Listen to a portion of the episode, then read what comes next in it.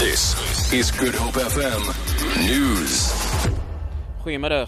Die DA het besluit van Okasa verwelkom dat die SAIK onwettig opgetree het toe hy besluit het om nie gewelddadige protesoptrede uit te saai nie. Die kommunikasieowerheid het die SAIK vroeër vandag 7 werksdae gegee om 'n brief aan Okasa te stuur om te bevestig dat hy gehoor gegee het aan die opdrag.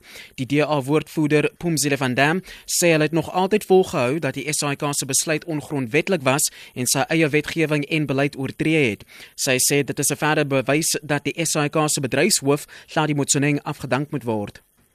Die openbare beskermer Thuli Maronsela het vroeër bevestig dat sy gaan ondersoek instel om bestuurskwessies by die SAIK verbeter of verswak het sedert haar verslag 2 jaar gelede. Maronsela het in Februarie 2014 haar verslag oor bestuurstekortkominge liewer by die SAIK bekend gemaak.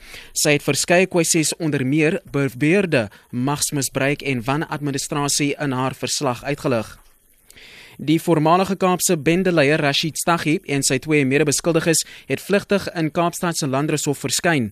Hulle is in April naby Century City in hegtenis geneem omdat hulle na bewering in besit was van gesteelde whisky, sigarette en Kubaanse sigare.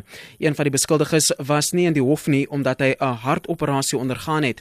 Die staat het gevra vir die uitstel sodat die ondersoek afgehandel kan word. Die regspan van die verdediging sê dit moet die laaste uitstelsel wees omdat die aanklagtes benadeel. Hulle sal op 30 Augustus in die hof verskyn.